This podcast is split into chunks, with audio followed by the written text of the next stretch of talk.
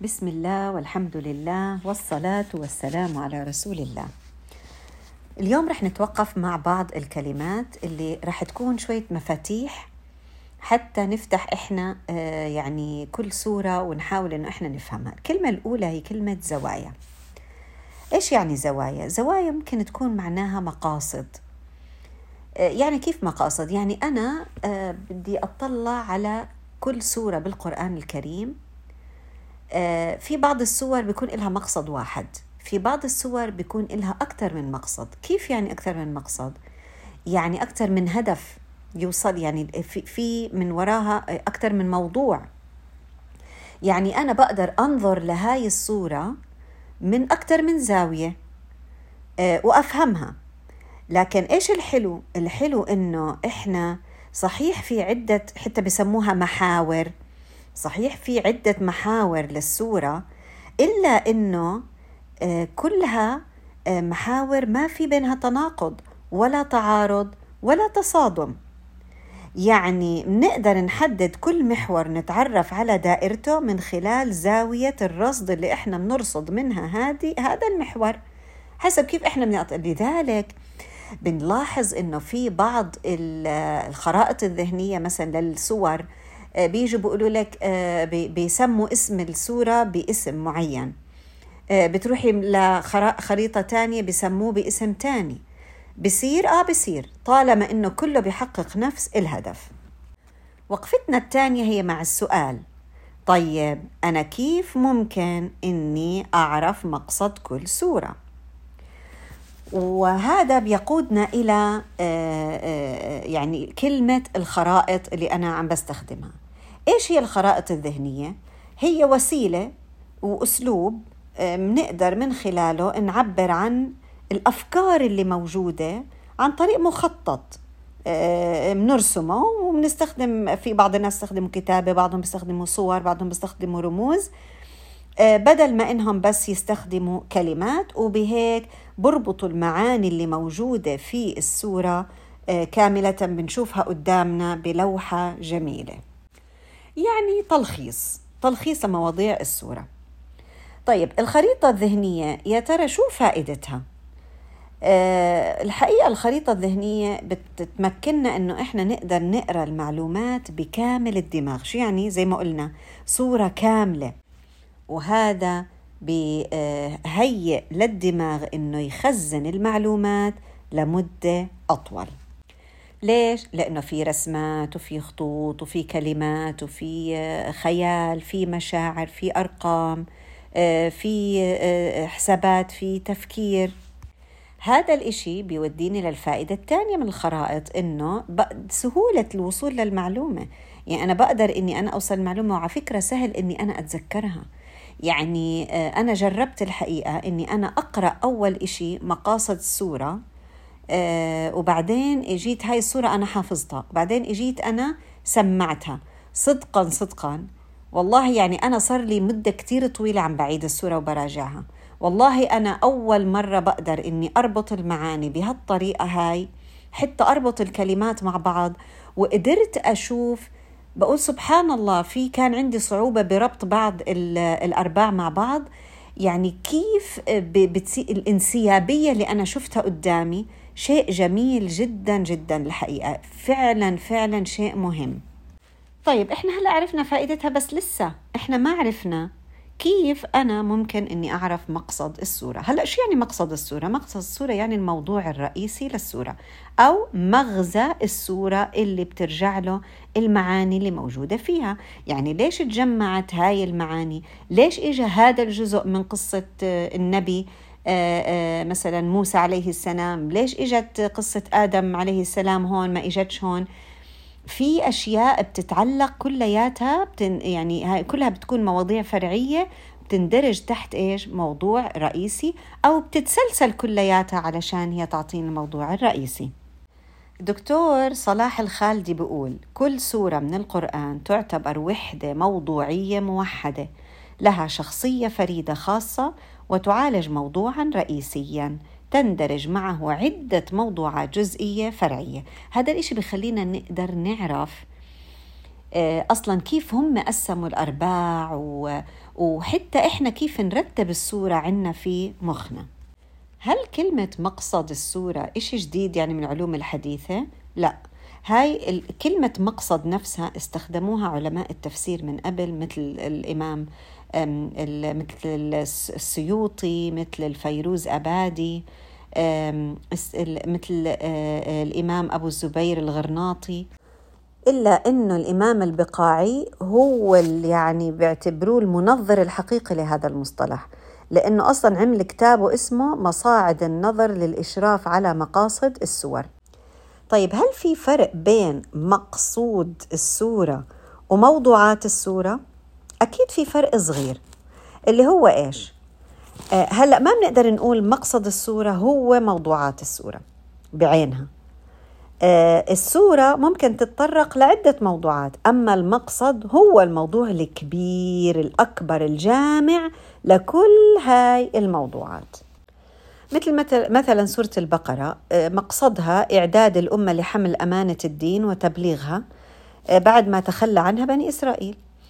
طيب آه، إيش الموضوعات؟ اجى موضوع خلق آدم عليه السلام، خروج آدم من الجنة، النعم على بني إسرائيل، عصيان بني إسرائيل لموسى عليه السلام، إنكار اليهود لنبوة محمد صلى الله عليه وسلم، نسخ القبلة، بناء إبراهيم للكعبة، البر، القصاص، الوصية، الصيام، الجهاد إلى آخر، كل هاي بنسميها موضوعات بتهيئ وبتعد الأمة لتحمل هذه الأمانة.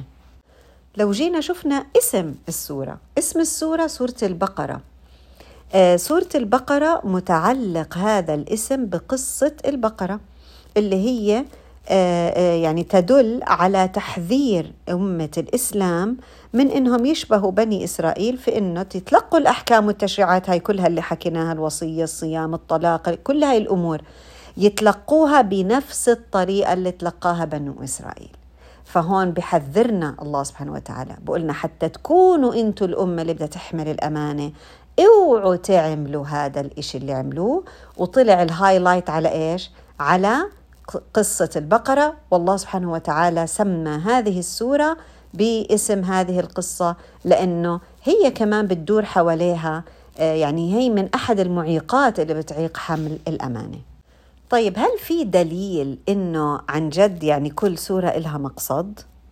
هلأ لما نيجي نطلع على القرآن ونشوف إنه القرآن أصلا مقسم إلى سور وكل سورة بمسمى مختلف بنعرف إنه كل سورة المفروض يكون إلها إيش؟ مقصد مختلف ومضمون مختلف عن الثاني كمان هذه السور آه، آه، أسماءها توقيفية على قول الجمهور. مش والله إحنا هيك يعني طلعنا فيها المسميات من الله سبحانه وتعالى. آه وطبعا الاسم يشير إلى المضمون. كمان القصة الوحده قد تذكر في أكثر من سورة بألفاظ متعددة تتناسب مع جو السورة. السورة كمان قد تسمى بما لم يذكر فيها لفظه. مثل مثلا إحنا عندنا سورة الإخلاص ما فيها ولا كلمة إخلاص. ليش؟ لأنه أصلا هي تدل على الإخلاص بمجرد أنه يوحد الله ال ال الإنسان رب العالمين. ومثل ما بنعرف إحنا أصلا عندنا إشي اسمه سور مكية وسور مدنية. والسور المكية هي السور اللي آه نزلت قبل الهجرة. والسور المدنية هي اللي نزلت بعد الهجرة بغض النظر عن وين مكان نزولها. آه لذلك سبحان الله في فرق يعني بنحس الموضوع موضوع اللي نزل قبل الهجرة عن العقيدة واليوم الآخر والإيمان تأسيس الإيمان بينما يا أيها الذين آمنوا بتيجي وين؟ بالسور المدنية ما بتيجي بالسور المكية. أه هلأ في حتة إحنا بنفس السورة مرات في آيات نزلت قبل آيات. منلاقيها بتيجي ترتيبها مختلف في بعض الأحيان في بعض السور. ليه؟ لأنه في مقصد معين في ترتيب معين. هذا كله من الله سبحانه وتعالى. وهذا بيجيبنا لا إيش يعني أصلا كلمة سورة؟ كلمة سورة من جاي من السور وهو الحائط. يعني كأنه هذه السورة تحيط مثل الحائط بحيط بإيش؟ بموضوع معين. طيب هل استخدم العلماء آه، مصطلح تاني غير مقصد السورة؟ نعم كتير استخدموا عشرين مصطلح منها مثلا سياق السورة آه، غرض السورة آه، التفسير الموضوعي للسورة الوحدة الموضوعية شخصية السورة روح السورة الموضوع الرئيسي العمدة المغزى العمود الهدف المحور المضمون مدار آه، فلك جو الصورة الخريطة الذهنية هاي كلياتها بتعبر عن المقاصد. بس لسه أنا ما حكينا عن كيف بدي أعرف مقصد الصورة. طيب هلأ إجا الوقت إنه إحنا نعرف طرق الكشف عن مقصد الصورة. أول إشي يا جماعة النظر إلى اسم الصورة. خلينا نلخص هلأ كل اللي حكيناه. أول إشي بدي أنظر لاسم السورة اسم السورة يشير أحيانا إلى مقصد السورة مثل سورة المنافقون مثل مثلا المعوذتين سورة القيامة مثلا. طيب رقم اثنين. أعرف زمن نزول السورة وأسباب النزول. يا عيني هذا إشي جدا جدا مهم. عشان هيك ما بنفع يعني إحنا مهما يعني طب إحنا عرب وبنمسك القرآن وبنقرأه بس يعني أنت كيف بدك تعرفي أسباب النزول وأي آية من هاي الآيات لها سبب نزول؟ وهل السورة نفسها نزلت مثلا مرة واحدة ولا نزلت منجمة ولا كيف؟ سبحان الله مثلا مقصد سورة الأنفال آه، وهم بيعتبروا في بعض العلماء بيعتبروها هي والتوبة واحدة بس انفصلت. لذلك التوبة ما فيها بسملة. هيك في البعض بيقول هلأ مثلا مقصد سورة الأنفال قوانين النصر ربانية ومادية. نزلت هاي السورة بعد غزوة بدر. ليش؟ للتعقيب عليها. فعلا إحنا بنحس إنه كل آية آياتها بتتناقش غزوة بدر. لذلك سماها بعض العلماء سورة بدر. إذا آه اذا بيكون مرات أكثر من اسم للسورة. طبعا لأنه بدك تنظري لها من أكثر من زاوية.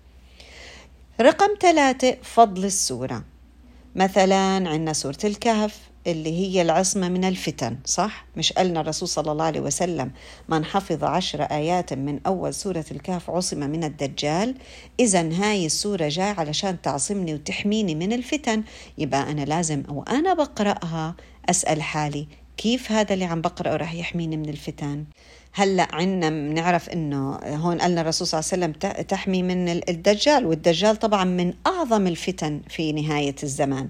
بس كمان آه، ناقشنا آه، ناقشت هاي السورة فتنة الدين وناقشت فتنة المال وناقشت فتنة العلم والسلطة. وبعدين إحنا بنعرف إنه الدجال رح يجي ورح يفتنا في ديننا ومالنا وعلمنا والسلطة. سبحان الله. يعني في مواضيع وكل موضوع له مقصد وكل قصة موجودة في سورة الكهف لها مقصد لكن شوفي كيف كل مقصد أخذناه وحطيناه مع آه، هدف السورة أو أو آه، فضل السورة مثل ما بين الرسول صلى الله عليه وسلم إنها تحمي آه، من فتنة الدجال. وشفنا كيف إنه أوه الدجال عم بيعمل فتنة في كل موضوع من هاي المواضيع الأربعة. فشوف كيف الجمال بالنهاية لما الواحد يحط كل إشي مع بعضه. كمان بقدر أعرف مقصد السورة رقم أربعة إني أشوف أولها وآخرها. آه يا الله يا الله قد إيه رائع. آه لما نشوف بدايات السور ونهايات السور. يعني فسبح باسم ربك العظيم تيجي بعدها سبح لل يعني سبحان الله أشياء جميلة. وعلى فكرة مش مش مش شرط بس آخر آية من السورة. مرات بيكون بالصفحة الأخيرة في آه، موضوع معين وبعدين بتبدأ فيه بتجاوبه السورة اللي بعد. هلأ في آيات محورية موجودة في السور. يعني بدنا نطلع عليها في آيات مهمة مهمة هيك بتحسي إنه هاي الآية دائما تذكر. هاي الآية هي اللي عم بتلف حواليها ال ال يعني آه، مغزى السورة فلازم ننتبه عليها ونتأمل فيها ونستوقف عندها لأنه هاي الآية هي اللي ممكن تدلني على مقصد السورة رقم ستة في كلمات مكررة بتكون موجودة بالسورة مثلا سورة مريم في صفة الرحمن 16 مرة تكررت. وذكر اسم الرحمة أربع مرات. فهون عرفنا إنه من مقاصدها تحقيق وصف الله سبحانه وتعالى بالرحمن والرد على المشركين اللي إيش؟ اللي أنكروا هذا الوصف وإذا قيل لهم اسجدوا للرحمن قالوا وما الرحمن؟ صح؟ هون جاءت سورة مريم حتى ترد على هذا الرد اللي إجا السؤال في سورة الفرقان كمان الكلمة المميزة في عندي كلمة مكررة وفي كلمة مميزة. مثلا في عندي بسورة القمر. مدكر مدكر. كم من مرة تكررت كلمة مدكر؟ هون في كلمة مميزة. يعني هاي الكلمة إيش يعني مميزة؟ يعني ما ذكرتش بالقرآن إلا في هذه السورة. كمان بدي أطلع عشان أعرف المقصد على موضوعات السورة.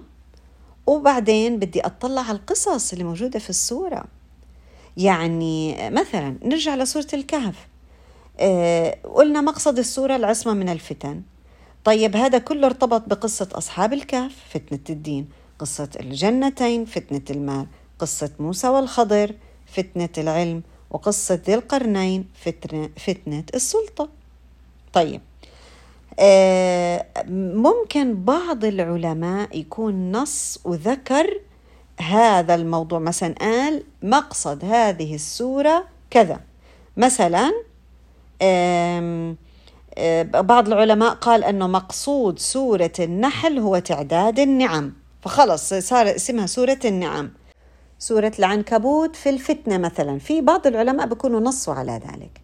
هلأ في كتب على فكرة تفسير اهتمت إنها تذكر مقاصد السور لما يجوا يفسروا آه، في بداية تفسير كل سورة. آه، وفي والله عدد يعني لا بأس فيه من التفاسير. هلأ من اللي إحنا بنعرفها مثلا صفوة التفاسير للصابوني في عنا آه، مثلا التحرير والتنوير لابن عاشور. عنا الأساس في التفسير على فكرة هذا جميل جدا لسعيد حوا يعني جميل جدا جدا هذا التفسير. في أيضا من التفاسير اللي أنا عندي إياها وفعلا كمان يعني آه، يعني الله يجزيه الخير حماي آه، أهدانا إياهم اللي هو التفسير الموضوعي لسور القرآن الكريم لعبد الحميد محمود طهماز. صراحة برضو من الناس اللي فعلا فعلا يعني لما يجي يفسر السورة بفسرها بالمقصد وبالموضوع وكيف الانتقال من موضوع لموضوع بتقولي لا إله إلا الله شو هذا؟ كأنها عقد منظوم سبحان الله السورة. عندي كمان في ظلال القرآن في عندي التفسير المنير للدكتور وهبة الزحيلي. في البقاعي آه على العموم إحنا لو رحنا لو رحتوا على التفسير دوت كوم آه في كل التفاسير اللي أنتم ممكن يعني تروحوا وتغطسوا فيها وتشوفوها. حاولوا تشوفوا الأسماء اللي أنا ذكرت لكم إياها. آه، وحاولوا إنكم تدخلوا فيها يعني وتحاولوا تشوفوا يعني تقرأوا التفاسير تفاسير الآيات. في هذه التفاسير بتساعدكم إنكم أنتم تعرفوا فعلا مقصد السور أنتم انت ممكن يعني لو انت لو انت جديدة على التدبر آه، ما تثقلوا على حالكم يا جماعة القرآن بحر كتير كبير فأوغلوا فيه برفق. يعني هذا إن هذا الدين عميق فأوغلوا فيه برفق. انت ممكن تبدأي بهالطريقة. آية تستوقفك. بس. آية هيك انت حسيتي إنه فيها معاني. بتوقفي؟ وبتروحي على التفسير. بتقرأيها بعدين بتشوفي مقصد السورة بتروحي بتشوفي الخريطة. طبعا في هلأ كل إشي هذا بتلاقوه على الإنترنت كله موجود. روحي شوفي اسم السورة روحي شوفي طب كيف أنت بتقدري تربطيها؟ آه طب كيف بالموضوع؟ يعني هلأ إحنا لما نيجي نشوف الخريطة الخريطة فيها المواضيع فأنت بتيجي بتقدري تقولي أوه هاي الآية موجودة في هذا الموضوع. في هل كيف الموضوع كمان تسلسله في موضوعات السورة؟ اللي جاي جاي مترتبة ورا بعض. وحاولي تربطيها. والله بيطلع معانا أشياء بتاخذ العقل. مو شرط يعني هذا هذا العمل المفروض إنه كل إنسان يقدر يتدبر القرآن. أفلا يتدبرون القرآن أم على قلوب أقفالها؟ خلينا نفتح الأقفال ونحاول نتدبر ونحاول ان ننظر للآيات نستفيد منها ونسقطها على حياتنا وعلى واقعنا. تدبر يعني خذي المعنى واسقطيه على حياتك. أرجو للجميع قراءة هنيئة وممتعة في رمضان.